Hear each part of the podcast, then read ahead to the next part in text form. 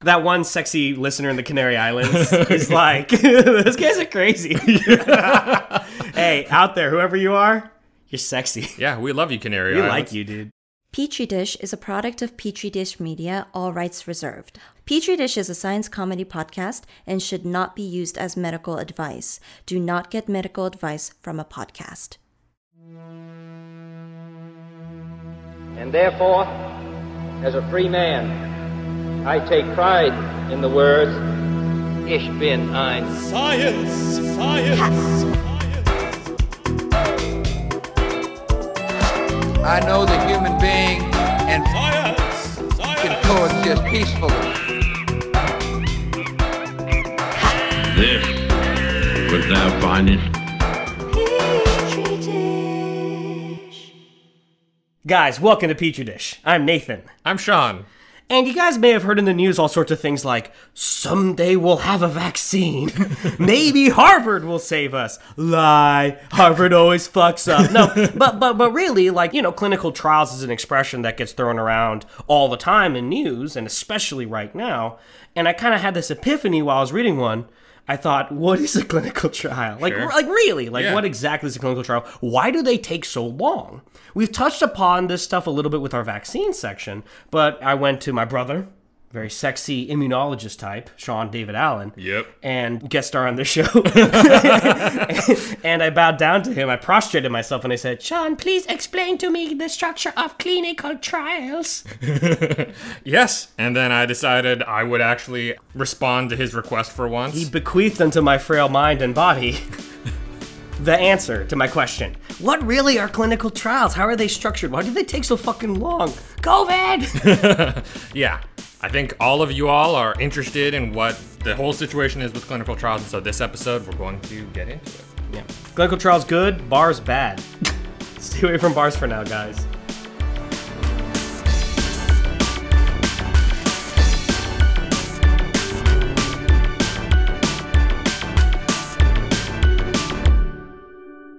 So, what actually are clinical trials? Okay, there's a lot of different kinds of clinical research, which is to say, research that's done to try to figure out stuff related to human health that would actually matter to like doctors. Okay, right? and then what's a trial? Goes from Old English. It's from uh, what were those bastards that were running around in France? Uh, Normans? uh, The Carolingians? yeah. And, Oh. and, and Salic law. I think, The yeah. trials. I guess that's true. I think I heard Ger- it's a Germanic thing. Well, anyway, sorry, that, that was bullshit. Okay, so it's a way of being able to collect this research that matters to doctors. And there's a lot of different kinds. There's stuff like observational studies, which look at like exposures and outcomes where Right. you're not really, you're not actively doing anything, right? Right. kind- Unlike the experiments we talked about in a couple past episodes. Right. Like, Yeah. Yes, yes, like Tuskegee and stuff like that. Yeah, yeah, yeah. More Um, active role, not just observation. Yeah, although Tuskegee's interesting because they very actively kept those patients from getting treated, which is a weird mix of evil observational. Right, and it's a evil unique experiment. type of uh, clinical trial called evil clinical trial.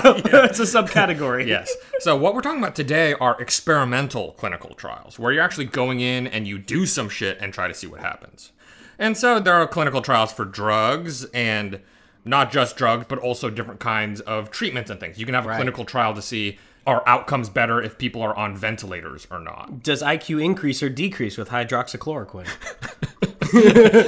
Always increase. Always All the increase. way up to galaxy brain size. As anyone knows, Sandrum's head is so much bigger now. Elon Musk too. I think. Uh, oh boy, I that think guy's he micro. threw his hat in for for hydroxychloroquine. that guy's microdosing hydroxy, dude. All right.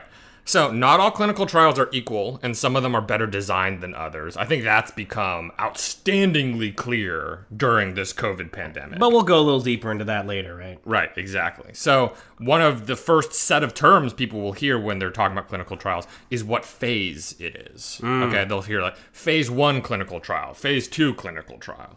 But without knowing what those phases mean, that information is kind of useless and you don't really know what to expect out of that clinical Right. trial. Okay, so how do we take a drug from Paul Atreides to full blown Timothy Chalamet? how do we get it from phase one to phase four Chalamet? Right. So, before you even have the clinical trial, there's what's called preclinical studies. That's the kind of shit that you do in mice and everything. Okay. And then maybe you'll do it in ferrets if it's an immunology study or non human primates. Why why ferrets for immunology? Ferrets, uh, their immune system is much more like humans than mice. That's interesting. Yeah. And then sometimes we s- we we fuck up some primates too, right? Yeah, for a lot of other treatments, non-human primates like macaques are the their body weight is still lower than humans, Hmm. but the relationship between drug dose and body weight and where it goes in your body is much more similar to humans than for a lot Right. of other animals. Are there any limits on who we're allowed to do tests on? Like, can we just get some silverback gorillas and spruce them up? Like, There's a lot of Harambe. There- I remember Harambe. we should always remember Harambe. Yeah, there are limits for sure. Uh, for example, chimpanzee work has basically been phased out. Right. They're So- just like a little too similar to us. They also commit genocide and mass murder. So Yes.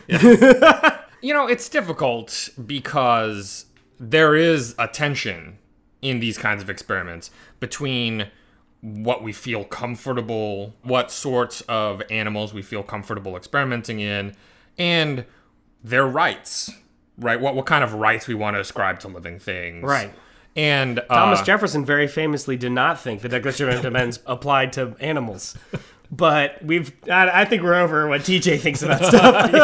yeah, yeah, TJ originally had an asterisk. I was like, no hippos. yeah. Thomas is canceled. He's Yeah, over. Tom's So- canceled. But Ah. look, I think this tension is real and it exists, and there's some people who are very much on the side of ending all animal experimentation. There's a whole diversity of opinions on that. Yeah. And I think a lot of them make sense. Yeah. But there is a balance right now that we try to find between being able to make biomedical discoveries that help humans and Right. save human lives and the suffering that we impose on animals when we experiment on them. How do you feel about it?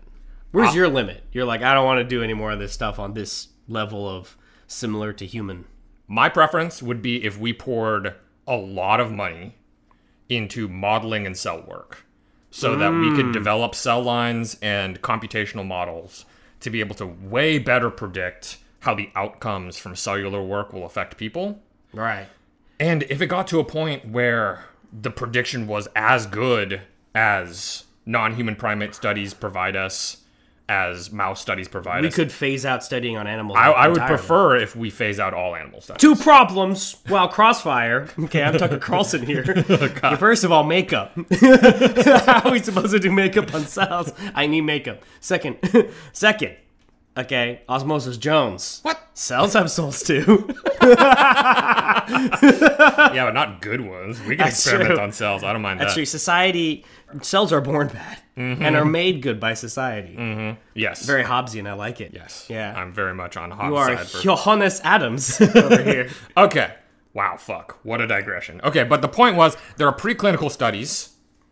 And then once you've gathered enough evidence that you want to know, hey, we're ready to move this into people, we want to know what effect this has in people, you start with phase one.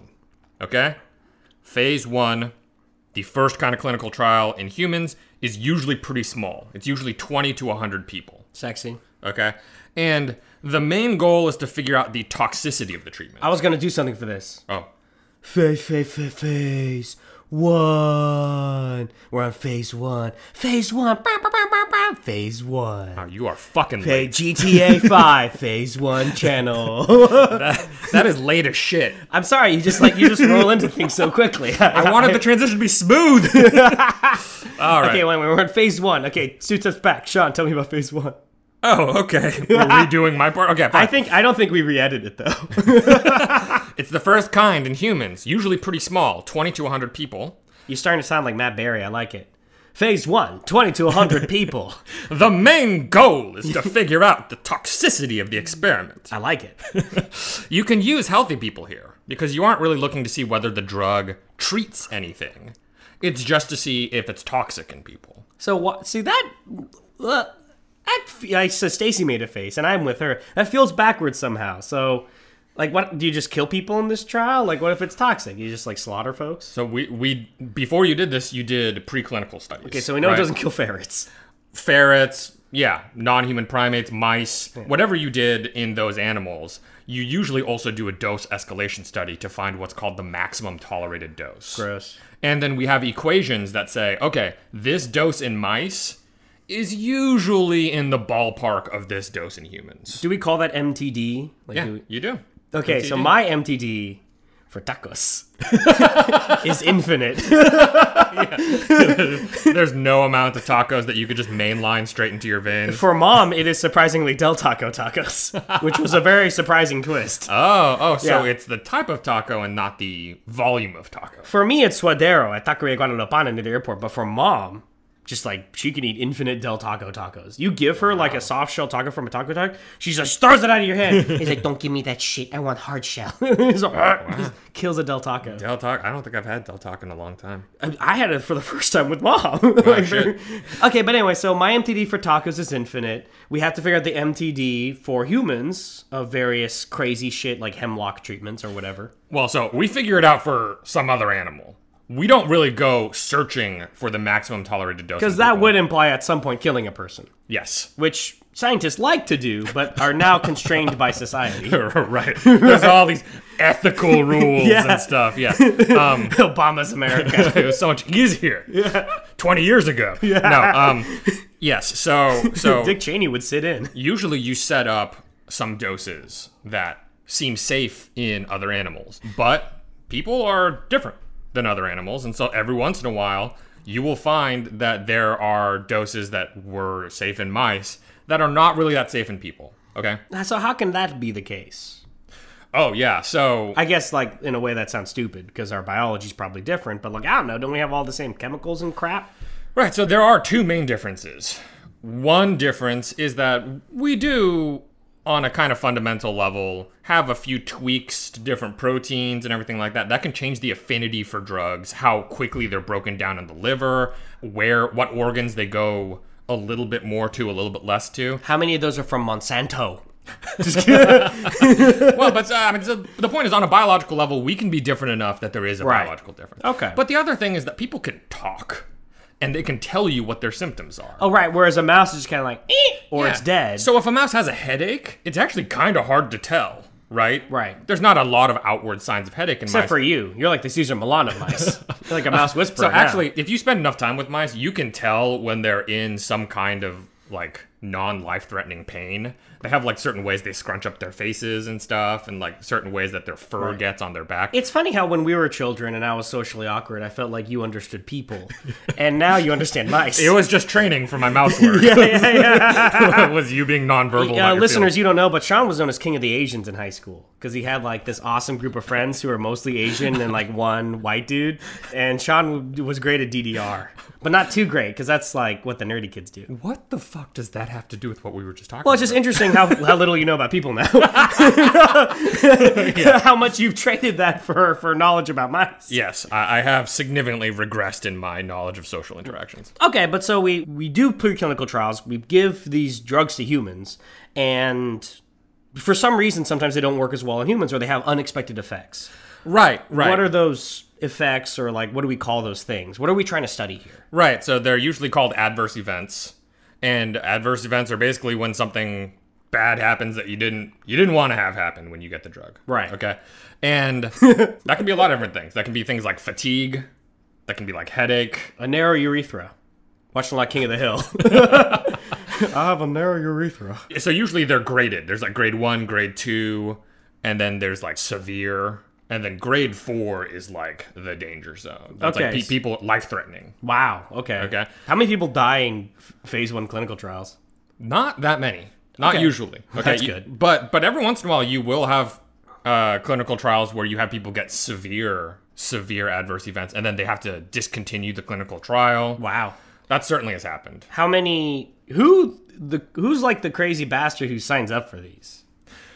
Well, uh, they do have a tendency to skew a little bit younger. Right. So kind of younger, healthy derps. So it's another way that we fester on the basic inequalities of our society. Yeah, a little bit. The, the, the, the ethics of clinical trials is a complicated and ongoing bioethical discussion. I tell you what- about like Uh, Ezekiel Emanuel. He has his opinion, and it's vote Joe Biden. there's like there's like a balancing between you know paying people not paying people only volunteer work yeah because if you are paying people are you exploiting people who are down on their luck economically speaking Is it fun? So, like, kind of- is it is it fun? Is it sad? I don't know. is, is it like a kind of coercive sort of element to forcing them into testing drugs. Um, And the answer, as per usual, is like, shut up. We're trying to test drugs here. but in any case, this phase, phase one, typically weeds out about 30% of drugs. wow. Okay. So a 30, lot- that's a 30% lot. of the time, some people get hurt enough that the trial needs to stop. Right. Okay. And that usually takes a few months. Wow. Okay. Typically- and that, and that few months is basically waiting and observing. Yes. So it's not something that you could really ditch if you want to make a drug that like is safe. right. I'm building up to the COVID stuff, basically. Yeah, so usually they take a few months, and sometimes that is giving them a dose and then waiting a little bit to see what happens.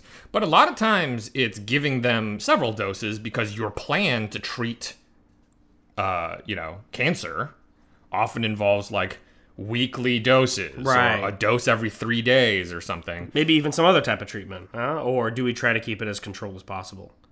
So sometimes the phase one clinical trial will have multiple branches Mm. where it'll be like, okay, this branch is a placebo branch, and this branch is drug A, and this branch is Yeah. drug A plus B. and This stuff branch I like date Tally. This branch I date Miranda. even though she's vacuous, she's still hot. Aw, she's not that vacuum. this is Mass Effect, everybody. I just want you to know. In this branch, I tried to date the amphibian bro who talks fast, but it turns out there's not an option, so I blew my whole playthrough. Oh, the, Morden. The, the Sa- Sally, Salian or whatever kind Yeah, of. yeah, yeah, yeah, yeah. Yeah. Yeah, that's the name of it. Boy, I wish that company didn't eat it, eat it and die. Am I right? I really liked those games. Me too. Me too. Andromeda was a little rough, but yeah, I kind of wish that. Uh, If someone just remade KOTOR, I would pay fifty dollars to play that again. But like, I tried to play the original, and it's just like, I, I hate to say it, it's just too old. That's true. That's true. The, the way that it's like a semi turn based Yeah. kind of yeah. It's, kind of clunky. rough. um yeah, Petri Dish, a gaming comedy podcast. Thank you everybody. If there was a market, there's not a market for us anyway. but, but if there was a market for it, I'd do it. There's already many very good gaming podcasts Shit. out there. Grief Burrito, Controller Disconnected, Lamer Gamer Podcast. I'm Look shouting at them all you out. lining your pockets with all these gamer shout outs Yeah, and you didn't all, even all- tell me. all, all the payments that I'm getting from these other indie podcasts. But okay, so phase one, we've weeded out 30% of drugs. Maybe sometimes we kill some people. Not usually, not usually. But so what happens when we're done with these 20 to 100 people? Right. So in the investigation in phase one, you're not only looking at toxicity, you're also trying to get data on what's called pharmacokinetics and pharmacodynamics. Dude, I've been trying to get you to say those two words for like 10 minutes. you like that, huh? Sounds good to you? yeah. Okay, so pharmacokinetics is about the ADME of a drug, which is uh, an acronym. It stands for absorption, distribution, metabolism, and excretion. Oh, I had a thing for this too. Yeah, do it. ADME, That's it? add me. okay. Now people are going to remember it. yes. Okay. Absorption, distribution, metabolism, excretion. This is all about the drug. So the absorption part is about the drug entering into your system. So Cool. if it's a pill that you take, you know, it getting into your small intestines and then actually going into the tissue, Gross. right? Distribution is talking about where all over the body the drug goes, right? Right.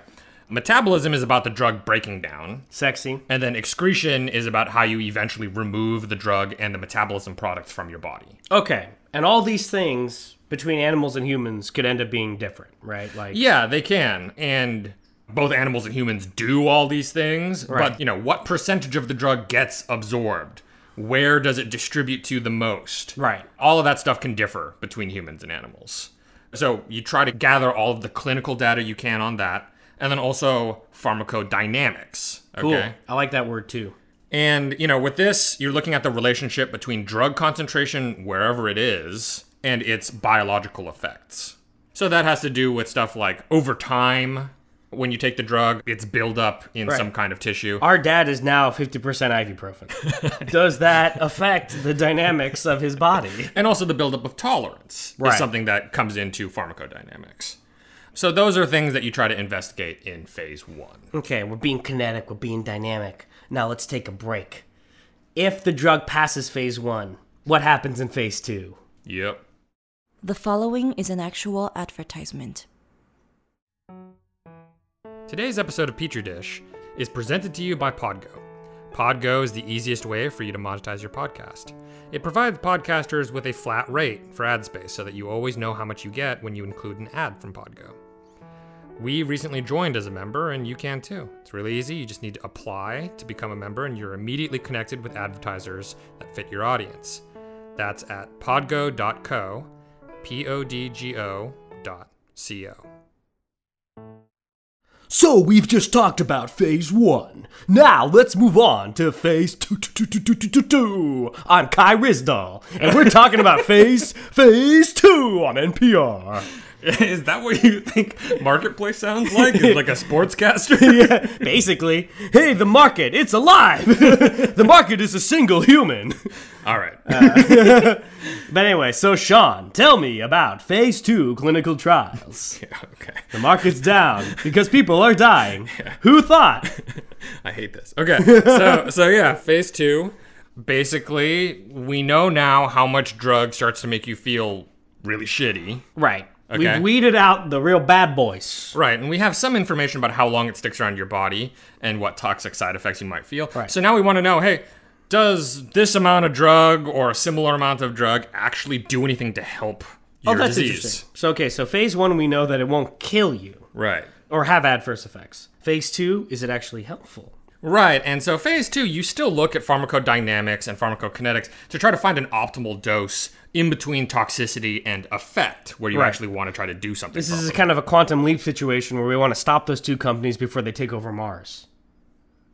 That's just what they sound like. Pharmacokinetics and pharmacodynamics. Come on, those sound like sci-fi villains. Yeah, sure. Those guys purposely let the mining ship go to the alien nest and then bring back aliens. Okay, but fucking Sigourney Weaver dude does not fuck around. That's true. In the show Fringe, one of the mega corporations is Massive Dynamic, and pharmacodynamics does sound exactly. Doesn't massive dynamic just sound like a really thick nerdy to you? It's like massive dynamic. yeah. yeah. like that's, That's important. like that's like Elon Musk's like men's rejuvenation company is massive dynamics. for hair plugs and penis extensions. yeah, dude. I see their ads all over 4chan. All right. so these trials, phase two trials, are bigger and involve people that are actually sick with the thing that you're trying to. Oh, shit. treat. Okay. Typically, they involve like several hundred people in a phase two. When did they innovate this system? Was it like penicillin or something?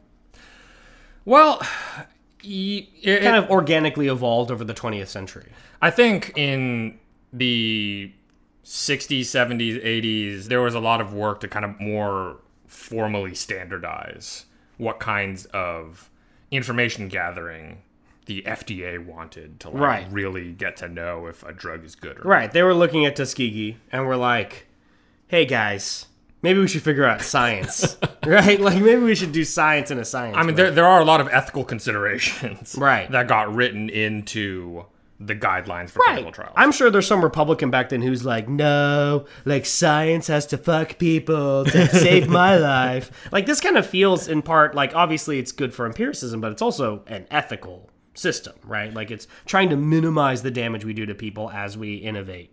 Yeah, and you know the ethical discussions around clinical trials and how they're structured continue to this day, right? There are still bioethical debates about how to best inform patients whether or not certain kinds of drugs or certain kinds of illnesses can be treated with placebo without being unethical, for example. I stuff mean, like because that. there's people like you who want to find ways to use cell cultures to test drugs instead of, of animals, right? So usually phase two trials can take something from a few months to a couple of years, Right. depending on the disease and the outcome you're looking at. Like if, Wow, if you geez. want to know, does this cure the disease or something? It kind of depends on what the disease is like. Right. But if you have some other kind of measure for an outcome, like tumors getting smaller or something Okay. like that, then sometimes you can find out faster. Okay, well now let's say I'm trying to stop a global pandemic. how quickly can I do? How, what shortcuts can I take here? Right. I mean, I think that's a really good question because actually, you know, the Pfizer, for example, just published data on a phase one slash phase two, like kind of hybrid clinical trial that they did. Because you know Donatello Iglesias, he can't get his hopes up even more.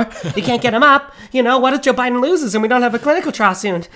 Ah! Yeah, people are going to start freaking out. So, um, for something like a vaccine, in the phase one, you do want to check out for adverse events. because typically people have some kind of reaction to a vaccine. Okay, a lot of times you can have soreness in the place where it's administered. Some people get fevers, chills. They can have almost like the early symptoms of a flu or a cold or something. Uh, and it depends on the kind of vaccine, blah, blah, blah. But you do want to check for adverse events. Usually that only takes a little bit of time. Okay. Right? So, for example, in the Pfizer one, a couple of the administrations were a first shot and then a booster three weeks later. Okay. Okay. So, to check for adverse events, you want to add at least a week or two after that to Right. make sure people are safe. How right? many fucking boosters am I gonna have to take for COVID, man? I think that that's a really interesting question because it's going to depend on how long the immunity lasts for. We'll get there later. Well, that's a lot. That's a big subject, right? I mean, it is a big subject, but that's actually, I think, part of why the phase two might take longer. Oh. Is because you want to know how long are you going to have antibodies around for, Right. And how long are you going to be protected from COVID for? And and again, there's a certain minimum amount of time here because you have to just observe, right? Right. You have to be there to be taking people's blood and checking the antibody levels and seeing whether, you know, you still have neutralizing effect Right. on the virus. If you just blow through phase two and it turns out people have a negative effect in week three, then you fucked up, right? Right. And if this vaccine with a shot and a booster lasts for two months, is that long enough for us to give that to people? Right. You know, 'Cause two Not months of Jenna protection- McCarthy. Well, it's just you know maybe if it's a year, people will come back year after year to get it. You know, maybe a year is a long enough period of time of protection that this vaccine would be worth it. Right. But if it's like a couple of months, that might just not be a good enough vaccine. Right. That Because might not be every worth it. time you, you risk losing people who just aren't going to come in. Right. I have a confession.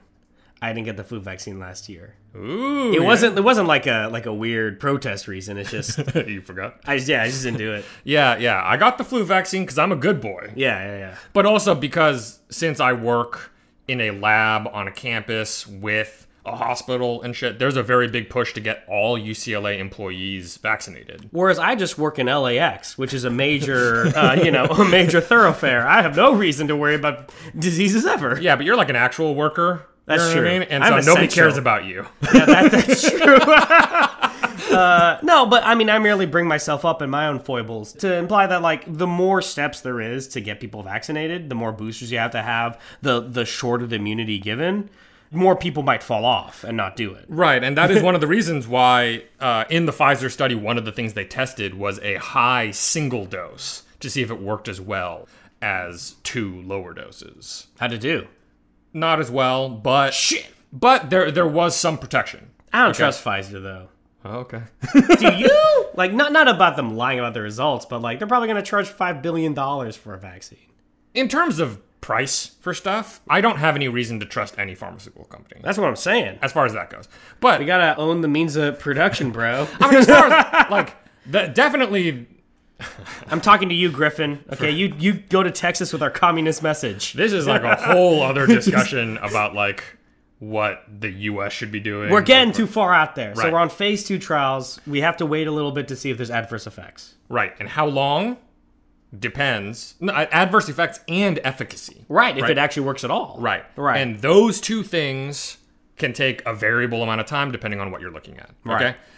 And then the last thing I want to say about phase two is that this usually weeds out half the drugs that make it through phase one. so phase one, we've weeded out 30%. Phase two, we've weeded out 50%. Yeah, 50% of the 70% that made it through phase one.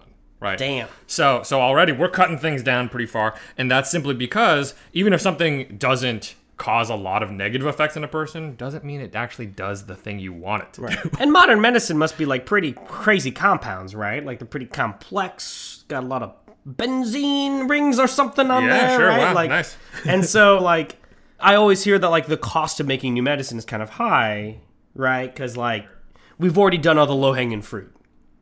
I mean that I do think that there's some truth to that. There's a lot of what we're learning about different tactics to fight cancer or something like Right. that. That does mean that, you know, quote unquote, there might be sort of low hanging fruit. But the big concern is sometimes you just don't know what's going to work all that well. I mean, you, Sean David Allen, you're one of those thick, big dick players swimming in a blue ocean. You're trying to find new mechanisms and delivery systems that can open up whole new doors for different types of medication, right? Yeah, for cancer treatments. Yeah. So thick. I know you're my biological brother, but you're so handsome. oh boy. I, I hope I hope there's you, at were, least you were speechless there for a second. I hope there's at least one listener that likes hearing that Mom does. Mom's like, oh, you know, my boys love each other. Okay, instead of just bumming everybody out, which I'm concerned about. Okay, but okay, so 50% get weeded out. Fa, fa, fa, fa, fa, fa, fa. Now we're on to phase three. right. If you're one of the select few. Yes. And so phase 3, this is a big boy phase, okay? In that if you if you can get your drug through phase 3, you can get your drug approved by like the FDA. Sweet. Last Okay. phase. So some drugs go Oh, nope. Oh, through what's called a phase four, but phase three is realistically the last phase before it can be used in some Sick house. actual people. We've designed the Matterhorn. We're Imagineers at Disney. and we just got to make sure no one flies off the cart. yes, and so one thing I will say is, in rare cases, phase two clinical trials can be good enough for certain kinds of approval. Like if there's something really urgent, Kind of like a COVID situation. right? So for example, China has approved a vaccine for the use in the military after it got through phase two clinical trials. Aren't there just so many nouns in there that make you worried? right? Because it's like, okay, well, it's, it's China, and I don't want to besmirch China, but they're a little opaque sometimes about their science, right? Yes, yes. okay. So, so that's step one concern. Step two, it's like, like I get why military readiness is always a little bit important. We live in sometimes a Hobbesian world, but you know they're having this border conflict with India, right? sure. Why did why did they gotta give their military an experimental vaccine so quick, right? I mean, I will Like- say it, it's interesting. There's a pretty long history of the military being guinea pigs for treatments and therapies for like all this. sorts of shit. Yeah. for cigarette advertising. Smoke up, boys, and kill the Huns. oh boy. Yes. Yes, I agree with you. I'm not racist. America was racist. they were racist. Yeah. I'm just saying what they said. Yeah. Okay. I agree with you. Okay, but basically, okay, phase three. If you can get through this, you're sitting pretty, right? Basically, this is when you're going up to a really big trial to confirm what you saw in phase two. 300 to 3,000 people. Right. And a lot of times these go on for a few years. Damn. Because you really want to know what are all the effects that we're talking about. We're about to go to FDA approval. We're about to be using this in patients in hospitals. You're going to have an ad, like late night on Adult Swim, and y- you better say all the things it could do to a person, Right, or else exactly. you're liable. So, so this one kills off around 40% of drugs that make it to this point. Wow, shit. Okay, so most drugs fail at some point. Yes. Yes. A majority of drugs don't make it. That is one of the things that pharmaceutical companies will talk about when they talk about the cost of drugs. Right. Is that it's not just the cost of developing the successful drug. Right. It's the cost of buying yachts and having yacht races, built into it is the cost of the failed drugs. Now, as well as supporting plutocracy. sure, I will say that sort of something that doesn't go into something they don't mention is that a lot of money right now that gets spent in pharmaceutical company sort of revenue shits or whatever is lobbying and advertising direct to consumers. and Freemason orgies and And you got to have like a nice food spread out. Yeah, You know, exactly. People are going to get hungry. eat calamari. They need to energy up. yeah, yeah, right? You yeah. gotta yeah, keep you know, your- Gotta keep the blood sugar up. oh, Jesus. Anyway, but so pharmaceutical companies, all that shit, that's a little complicated. But the point is, there are a lot of drugs that fail along this path, right? And so phase three is kind of the last phase you have to do. And then there's phase four. Right. And phase four, there's not much to say about it except that it, it's a little different because it's a post approval, post marketing surveillance trial. I like it. So we've already the FDA said yes. Uh, we're already trying to sell it. uh, let's just double check real quick. Yeah, so you're going to keep collecting some data to make sure that the adverse events that you saw in phase one and maybe phase two, that like, okay, we're seeing kind of the same levels once we went out into the full population. Right. We have two scientists following Bob Dole. He's on Viagra. What is he gonna do with it? Right. And every once in a while, a drug that gets approved for something else can, instead of going through all the phases over again, if you want to try it out for a new disease, you might not need to do a phase one all over again. Right. Right. I mean, that's. I mean, I'm on a medication called gabapentin that was initially for seizures, I think, uh, and happens to help with something else. Whoa, whoa, whoa, whoa. and uh, I take it for that yeah, there you go. in small doses. so it's kind of interesting how there's like all sorts of weird leaps like that. But like you know, my psychiatrist was telling me about this drug, and they have such interesting histories after they've been FDA approved for something else entirely different. right. Yes. I mean, especially in sort of neuropharmacology. in the brain because Yeah. the brain is fucked and metaphysical and god created our souls and so like you know how medication works with that soma uh, hemlock you know all sorts of weird stuff it gets really complicated. it's complicated But this happens a lot with cancer drugs, also, right? Cancer drugs might get approved for a very specific cancer and approved for a very specific indication in cancer. Like it'll be approved for breast cancer after something else failed. Right. And then they'll go back and they'll try it out and they'll be like, oh, let's also approve this for colon cancer or something, Yeah. right? you know the craziest one for me was prayer is i used prayer to help with my erectile dysfunction but then prayer helped limit gun violence and so it was amazing Oh, boy. prayer is another one of those uh, uh, phase four kind of drugs You used this joke to say all kinds of shit. that, that was a beautiful delivery mechanism. I know. Okay. I'm like a phage. I'm just scoring into your cell all my DNA. All right. So to wrap up the phases portion of this, I just want to say overall, about 13.8% of drugs make it from phase one to approval. It's not a lot of drugs. Poor pharmaceutical companies. Yeah, I No mean, wonder they buy Wu Tang albums. so this actually varies a lot based on the kind of drug that it is. Okay. Vaccines have a tendency to have a much higher approval rate, about 33%, whereas cancer drugs tend to be much lower, like 3.4%. Cancer's a weirdo. Yeah, and uh, it can be kind of hard. I think with vaccines, we actually have a little bit better idea of how to make relatively good ones now. Right. Whereas cancer is still wild west. There's a lot of different kinds of cancer. Right. But 3.4 is actually an improvement over the years, so things Mm. might be getting better. Drugs that use biomarkers to stratify their patient population seem to have a better success rate. Okay. And what that means is that if you try to, for example, people who have breast cancer, right? There's different kinds of breast cancer. Right. On like a molecular level. Ooh. And so if you do a test first and you find out, oh, this person has this type of breast cancer, this person has triple negative breast cancer, or this person has BRCA mutant breast cancer. You gotta stop saying all this sexy stuff to me. when you know kind of more specifically right. a specific kind of patient, Right. drugs have a tendency to have a better success rate because you got more specific. Hmm. Okay. It's a really naughty movie. Osmosis Jones 12, molecular breasts. Cancer. Wow, Ah, okay. but in any case, that means that these biomarkers, when we find them, they make biological sense as a grouping of people to better treat them specifically. Right. So the smarter we are in designing our the people that are in our trials, the Yes. better they are. Right. And so I think that there's been a movement to do that to try to have more successful trials, but also to have more successful treatments. You and your intersectional scientists. All right. So let's take a break. And then when we get back, I want to talk about some of the details of how you design clinical trials and the ways that that can affect whether you should trust one or not. Yeah, You know, I was worried this episode would be too short, but we filled it with a lot of stuff. we've said a lot of words. The following is an actual advertisement. Life on a spaceship can be boring. That's what I hear, though life aboard the Oz 9 is mostly about careening from one near disaster to the next.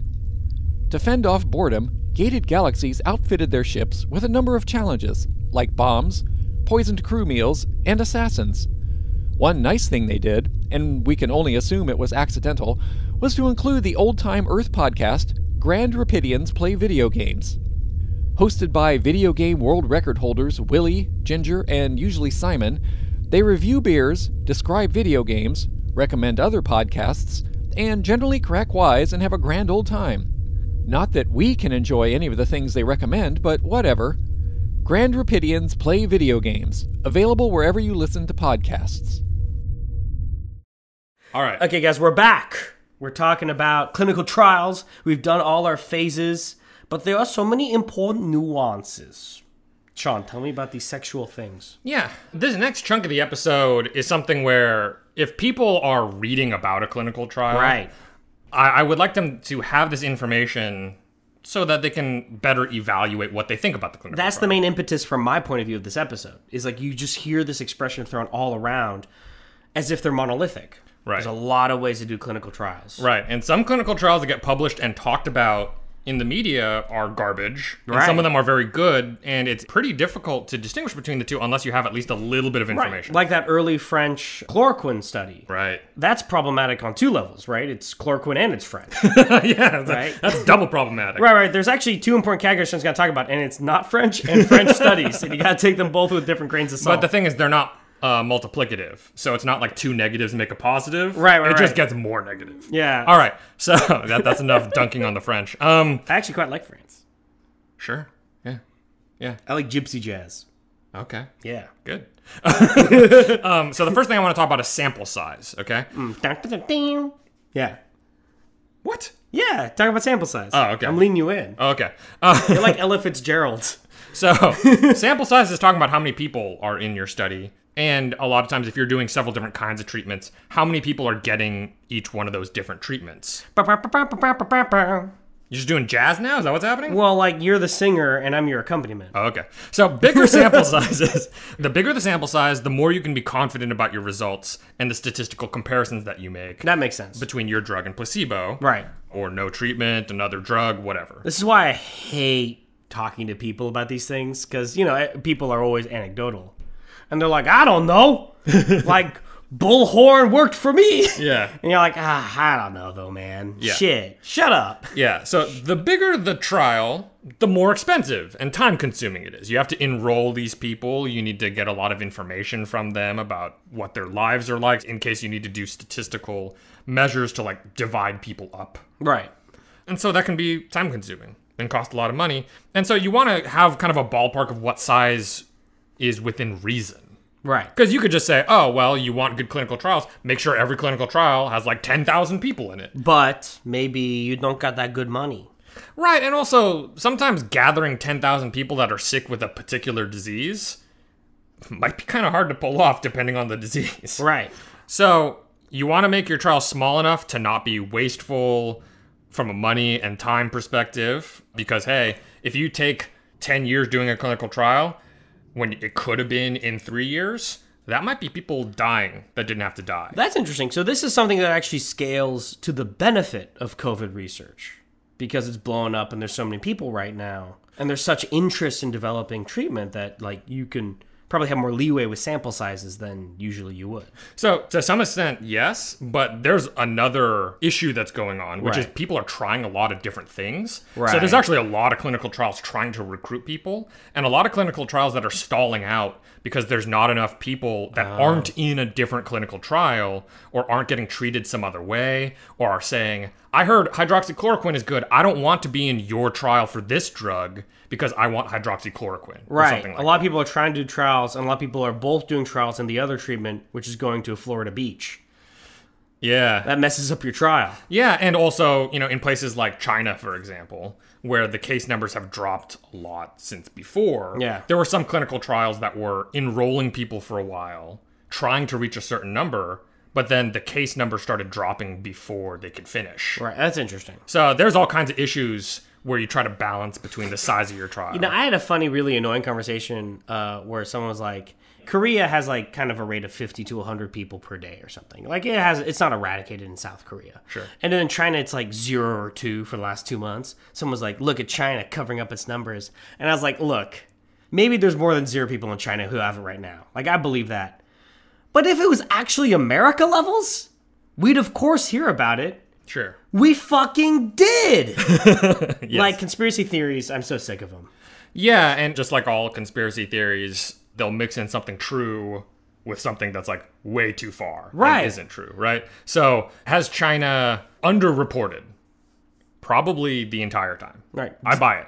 Did Nazi Warner von Braun help the American Moon project? Yes. We still went to the moon. Yes, yes. And there's probably not Nazis living there in a base, but you know, whatever. They're probably ah. Probably not. Okay. So you want to make your trial small enough to not be wasteful, but also big enough to keep what's called type 1 and type 2 errors low. Okay? And so type 1 errors, normally in a trial, you have what's called a null hypothesis. which is typically that your drug sucks and doesn't do anything. Okay. Like that's the way you go into the trial is in your mind you say my drug doesn't do shit. Right. Wow. Okay. And then what you're trying to do is you're trying to gather data that disproves that thought. Okay. If you can disprove the thought that your drug doesn't do anything, then that means that it's got a certain statistical likelihood that it does do something. Okay. okay. Cool. And the null hypothesis, what you compare it against, can be different. It can be, it doesn't do anything compared to placebo. It doesn't do anything compared to a drug that's already on the market, etc. Type 1 error is incorrectly rejecting the null hypothesis. So you do the trial, you say, oh, actually, my drug is awesome, right. when you were wrong. Okay. And Sure. actually, it wasn't any better than what you were comparing it to. we must be humble. Leaves on the vine. but it- this all boils down to statistics, okay? But a lot of times there's a set of numbers for like what percent error is allowed. And usually it's like 5% for phase three clinical trials. But you can tweak this based on the circumstances. If you're looking at a new drug to treat like aches and pains, then you want a really low type 1 error. You don't want to approve a drug for aches and pains that actually doesn't do anything. Right. Because we already have shit that you can use for aches and pains. okay, that makes sense. Whereas if you have a new drug that you're trying to treat a disease, there's no other drug for. Right. And this disease kills the shit out of people. Right. Then sometimes you can be willing to take a little bit more risk on it not actually working all that much because the need is extremely high. Okay, I like that kind of ethics. Very, very utility oriented. I like it. Okay, that's type one error. Right. What's type two, baby? Type two is when you incorrectly fail to reject the null hypothesis. So basically, you finish the trial and you get sad because your drug didn't work, but you were wrong. It actually did work. It's just you didn't see the data correctly. You didn't see Interesting. the analysis correctly. Okay. Or you didn't have enough people to see a statistically significant effect. Oh. Okay. And so typically this error is set between 10 and 20%, but it's not regulated super strictly. You want the error to be low so you don't mistakenly shit all over your own drug that you spent all that time developing. Right. Right. But to be able to keep it low, you need to enroll a lot of people, and it kind of depends on how big of an effect you're expecting. Like if you're giving a drug to cancer patients and what you're hoping for is some extension of lifespan, Right.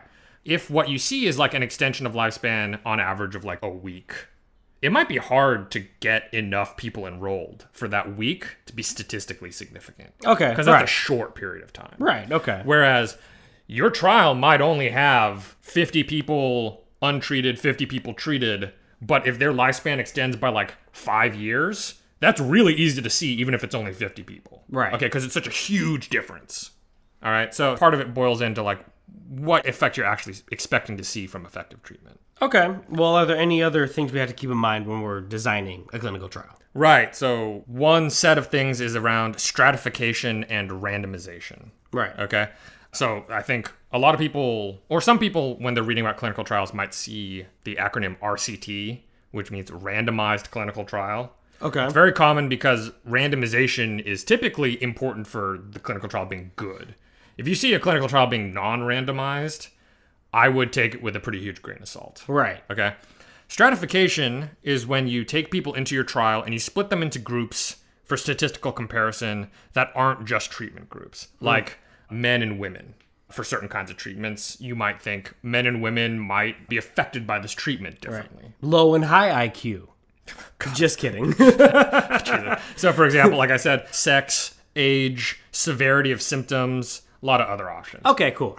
And so your sample size gets diluted as you stratify. Right. You have your sample size is smaller. Right, you're cutting them into little more uh, kind of granular slices. Right. And when you do that, your statistics can get really fucked up very quickly. So you need to keep your stratification in mind when you're deciding how many people to put into the trial. Right. If you're going to slice it into really small things like, oh, age groups and how severe their symptoms are. Right. Then you're going to need a lot more people in that trial because you might end up some of those groups might have like two people in it. Right. So you need to you need to have a lot of people in there. And you want to try to make sure that when you do stratification, it has some kind of biological relevance and is clinically important. Right. You Because can't otherwise, just pull these out of your ass. yeah, and you probably don't want to because it inflates your sample size and cost, right? So, for example, some drugs might affect women to a different degree than men. You can imagine a trial where everyone is grouped together and you don't really see an effect of the drug when they're all together. But if you separate out men and women, you might see, oh, there is a statistically significant effect in women, but not men. Right. And then there's also a situation where you're enrolling people. You didn't enroll very many women, so when you try to stratify, you don't see anything anyway. So you need to make sure that you have enough people put into there. Good trials typically randomize the treatment after stratification to eliminate bias. And so Right. randomization just means when you have your pool of people you're going to treat, who gets the placebo, who gets the drug treatment. Right. You want to control for whatever you're going to stratify based off of. And then after that, you want it to be random. You don't want to cherry pick people you think are going to respond best or not. Right. So, Unless so- you're racist. or unless you're trying to sneak something past us, right? Right. A lot of, and just to be fair about this, stratification happening before randomization means you're specifically choosing stuff to not randomize. When you pick something to be a stratification option, you're explicitly not randomizing on that. Right. And that decision, somebody else might disagree with. Right. So, for example, some people stratify their COVID treatments based on severity. And some people are like, okay, that particular treatment, when you stratify based on severity, that means like, oh, sure, it helps people who were not very sick. Right. And this is something that we'll get into later. Right. But it's like, who gives a shit if it helps people who aren't very sick? Right. Like, I want to know, you know, can I give this to everybody? Or like, I Right. wanted to know, is this good for severe people or, you know, whatever. So people can disagree on the choice of stratifying and not. And then another thing that I've sort of this nuance is something that I've picked up on during this COVID pandemic, but it's a look at endpoints. Okay. So that's how you decide if your drug is working at all or not. Okay. Now there are s- your markers for success. Some of them are kind of obvious. If it's like there's a disease that can kill you, Do people live or die? right? Exactly. And so those are like extremely straightforward endpoints, but sometimes it takes a while. Okay. Right? Like if you think about it, some diseases it can take months for you to die. Sure. Okay. And so, in some cases, for expediency, people want secondary endpoints that can kind of maybe help predict how things are going. Okay. Like in some diseases, be like, oh, their breathing gets better, their oxygen levels get better, right? And it's like, oh, maybe that's kind of like a proxy for whether Right. or not. but they're we gonna have live to or be die. careful because those are proxies. Right. And some of those proxies are good and meaningful, and other ones are ones that we sort of decided were good, but Right. it ends up not being related at all. Right. If the proxy is that Donald Trump is briefly happy, then like I don't know if hydroxychloroquine this trial is useful. Yeah, I mean, it's just these surrogate measurements, you need to feel good about the correlation between the surrogates and the actual big outcome. You know, so if you care about cure or extended survival or better quality of life, not dying, but what you're looking at are like chest x ray scans or blood oxygen levels, how well do those things match up to the things you actually care about? Right. Especially for things like a novel disease, like COVID. Right. That's something that our opinions have changed pretty rapidly over time. Right. Some- people always forget this. It's fucking new. Yeah. Mm. So some measures we thought were good intermediate measures actually ended up not being related to survival at all. Like the weather being summer. we thought that was a good measure. You're dumb! It's a new disease! You don't know that! like, what are you talking about? So Ass blasting favelas. it's hot there all the time! so yeah, so that's the endpoint situation. Should we take a break here? Yeah, I'll take and a then- quick musical interlude, and after the musical interlude, we will discuss. Yeah, like controls and stuff like that.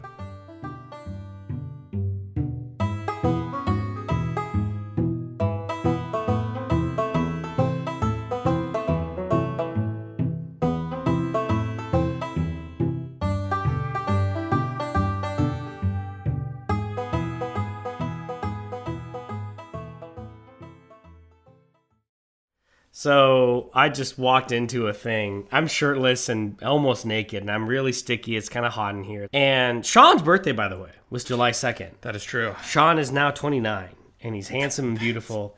You're 35? I'm 33. Okay, he's great looking. I found out that a fellow podcaster for a podcast called Planthropology, Yeah? this dude named Vikram, Yeah? same day, same age as me. Oh, wow. He was the one that liked a lot of your um, Lord of the Rings references. Hey, here's one for you right now. I want to show about the Blue Wizards. I want them to go east and then meet the new Avatar TV show. Okay, I want the Blue Wizards to go and be a part of the new TV show and be like, oh fuck, what are you guys doing over here? And they're like, we bend. And they're like, dude, bro, back over there, these crazy guys are making orcs. We're like fighting World War One over there, bro. Like, we need some of your bending. That's beautiful. I want that. All right. Well, there you have it, Vikram. It's called Blue Bendis. Okay. So, uh, thanks for coming back, everybody. I'm sorry that that's what happened. But one of the things I want to talk about, Sean. what I want to talk about with the clinical trials is about controls. And so, there's three kinds of controls that happen in clinical trials. Okay, tell me about the first one, baby. The first one is called historical controls. I don't trust history. That's a humanity. That's a good instinct because so historical controls mean that basically you don't have a control group yourself. Mm. You're comparing to some other result in the past. So you're treating patients with whatever your drug is, and then you're comparing that to historical data that someone else has published Right. from their. It's clinical like Megan McArdle on the news left, right, and center. She was like, oh, well, I don't know if reform's going to matter now because back in the 1960s it didn't pan out.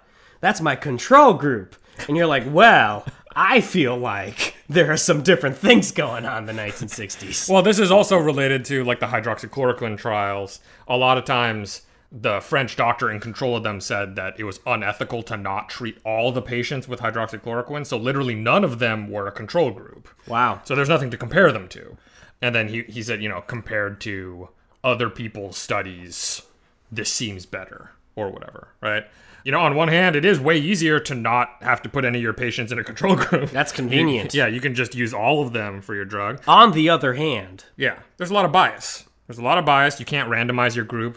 Historical data needs to be a really, really good match for what you're doing and the endpoints you're looking at, because otherwise it just won't match up. You can't make an apples to oranges comparison. That is, you, why would you do that? So generally, if something has historical controls or no control group, I do not consider them good. Right. There are some cases where the other controls are not so doable or hard to pull off.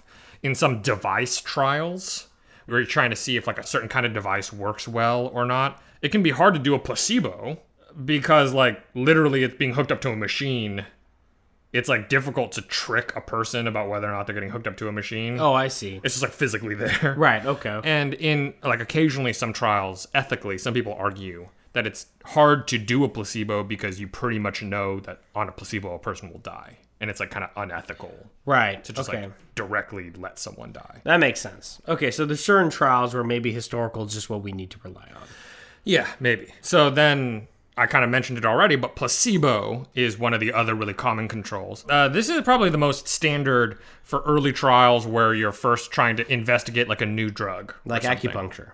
Well, there was a kind of placebo Yeah. esque thing. with Listen to our acupuncture. episode on acupuncture, guys. But basically, the idea is that you want to remove the biases that come from someone noticeably not getting any kind of pill or something, right? You, you don't want them to feel left out. There's a certain kind of effect that that can have on somebody. Yeah. And that can end up sort of changing the outcome of a trial. So you want to give them something, but something that you don't expect will have an effect on them. Okay. And then the last one is an active control. And for some later kinds of experiments, you'll use it along with the placebo control. So you'll have one group get placebo, and then another group, you'll get an active, which means that it's another drug that treats the disease, but it's one that's already approved. And you're kind of benchmarking your drug against one that already exists. Sometimes you want to compare your hot new drug to a treatment that's already on the market. Right, ibuprofen is your control. You have a placebo, and then acupuncture. How is acupuncture vis-a-vis ibuprofen?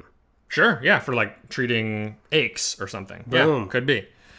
All right, and then sort of part of this comes in the concept of blinding. Okay, and so there are known psychological effects that can bias responses to treatments, Right. Like the placebo or nocebo effect. I looked this up for the episode. Etymologically, this goes back to the Byzantine practice of blinding political opponents. If you ousted an empire, you would blind them and then give them a drug. And sometimes the hemlock didn't work because they didn't see that it was hemlock. If you told them it was sugar, it actually did not have the same effect. That's a beautiful lie.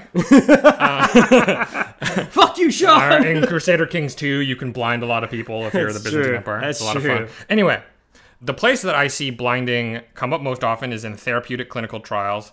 And the idea is that you want to make sure that the patients don't know what they're getting. But sometimes you also blind the people giving the therapeutic. Right. A Okay. double blind, right? Right, and those are double blind trials. And that means that the doctors or nurses or whatever who are giving the pills to the patient or giving them a certain IV bag of treatment do not know what's in there. Right. In Byzantine times, it's where you'd blind the person, but you would also blind the blinder. The blind blinding the blind. Sounds like a Monty Python sketch. yes. ah, you just picked my cheek. yeah. So um, part of this can be because you know somebody receiving a treatment might feel more energetic and optimistic because they know they're getting something. Cool. And then also nurses and doctors might treat patients differently if they know that oh this person's not getting the drug or something. Right. They might care more for a person who's getting placebo because they're worried and they know Right. they're not getting it. Right. So there's all kinds of little biases. Fucking humans. Yes. So double blinding means both of them don't get to know. And if you can pull that off, then usually that's one of the best ways to reduce those biases. And then the last thing that I'm going to talk about for clinical trials is something called effect size. Okay, what are you talking about? Yeah, so this is actually something that we talked about or we alluded to a little bit earlier, and that has to do with how big of an impact the successful drug is expected to have. So we mentioned like, oh, are you going to live a week longer or are you going to live years longer? And you know, some people might wonder why that matters when it comes into like control groups and everything. Give me an example, baby. Sure. So you don't really need control groups like a placebo for testing parachutes. Some people I do. Well, it's just uh, historical data might be good enough to Right, know that, okay. like, if you fall from a very great height, you're probably going to be grievously injured or die, right? Right. And so you don't need to design an experiment where half the people get pushed out of a plane without a parachute and half do to know that parachutes are useful. So the thing about the parachute example is that the effect size is very large and very clear. Okay. Right. The difference between having a parachute and not having a parachute Pretty is big. like all of your bones being broken and you dying. Right. And so, because we have a pretty good understanding of physics and what happens to human bodies when they fall off of something or, or are moving very fast and then suddenly not moving at all, that effect size is clear enough that we don't really need that control group. but for some drugs, this gets complicated. Most treatments Right. and most things we care about for human health are not as clear cut as a parachute. Right. If a drug could, as one of its negative externalities, if a drug causes headaches or not, we kind of care about that a little bit.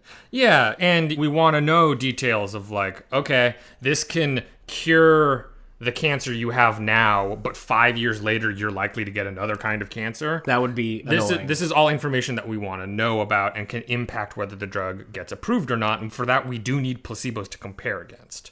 Okay. And so if you take the flu, for example, a lot of people die from the flu, but many, many people do not die from the flu. which and is can why survive. why are we wearing masks? Why are we? just kidding. Well, uh, so it's just sometimes people ask, like, why don't we have a cure for the flu? Right. so many people get it. A lot of people do die from the flu. Right. But the reality is that if you're trying to develop a drug that keeps people from dying from the flu, and the people that you enroll in the trial are people with the flu, just like in general, people with the flu, nearly all of those people are never going to die in the first place. Right. So the fraction of those people that you're saving, the effect size of treatment versus no treatment, is very small. And this is where we start to dive into COVID territory.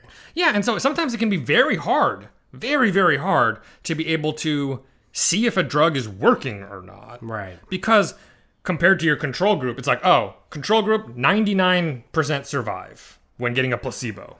And then on my drug, 100% survive. But that 1% difference might not be statistically significant, and you might not be able to get approved on that. And this Okay. is the problem with the hydroxychloroquine stuff. It might be. It might be. Either hydroxychloroquine doesn't do anything, or its effect is so small and it's being treated on just like people who have COVID but are not severely sick, right? Mildly sick people. Most of those people do not die. And so, in some of those cases, it might be the case where, okay, instead, we need to take severely sick people and give them a drug and see if we see an effect there because the Right. effect size should be more noticeable, right? Right. So, kind of stratification, Right. okay? And when you do something like that, hydroxychloroquine doesn't seem to work at all. A bummer. But, you know, some people, some proponents argue, like, oh, biologically, that's not how it works. You need to do it earlier. But how are we supposed to know? Effect size. Right. So that's why you need very good, carefully designed clinical trials with large sample sizes And so far, when we've done those, hydroxychloroquine still doesn't seem to work very well. So, Well- you know, whatever. As former human being Al Franken used to say, um, reality has a well known liberal bias. this is another one of those examples. Ah, that's how we're going, huh? So, so you need big sample sizes sometimes. You need control groups in a lot of cases because of effect size. All right, yeah, that was a fucking that was a lot on clinical trials, y'all. Woo! Okay, guys. Well, hopefully now you can look at the news and it says clinical trial approves new, you know, But butts, and you can you can really look at that and say like, well, wait a minute. Tell me about the phase one, phase two, phase three, phase four, Alexander Hamilton stuff about it. yeah, especially with the COVID stuff right now. You know, during normal times, you might only hear these kinds of news about cancer drugs or something, right? Yeah. You'll, you'll read an article that's like, "This trial says that this drug cures cancer" or whatever. And if you read the trial, it's like, "Oh, this is a phase one study where it just shows this drug isn't toxic," and like, Right. we, should, we really shouldn't have said any of these words in the news article. Right. That's especially true right now. Yes. COVID's going on. People want to publish their studies and get a lot of attention for phase one and phase two trials for all kinds of things vaccines, treatments, all kinds of stuff. It's so important to have a grain of salt with all this stuff. Right. So much of these phases, what has to be built into them is observation. Time has to pass to know whether this stuff kills people or not. Because can you imagine if we had a COVID vaccine and it killed 1% of people who took it? There goes democracy, guys. Because like Jenna McCarthy would become dictator of America. yes, yes. Uh, I think we need this vaccine to be safe and efficacious. And some of that's going to take a little bit of time. It's not going to be immediately apparent. All right, well, let's thank Stacy Song, our sound lord and engineer. But thank you, Stacy, for you know our romance and for the pod. yes, And then thank you, Father, for life. Yes. and also artwork. and then thank you to Griffin Allen, who, you know, he made some of those animations. Hopefully, he can start making some of those animations again. I hope that in Texas they're going to lock him down so he can't run anywhere.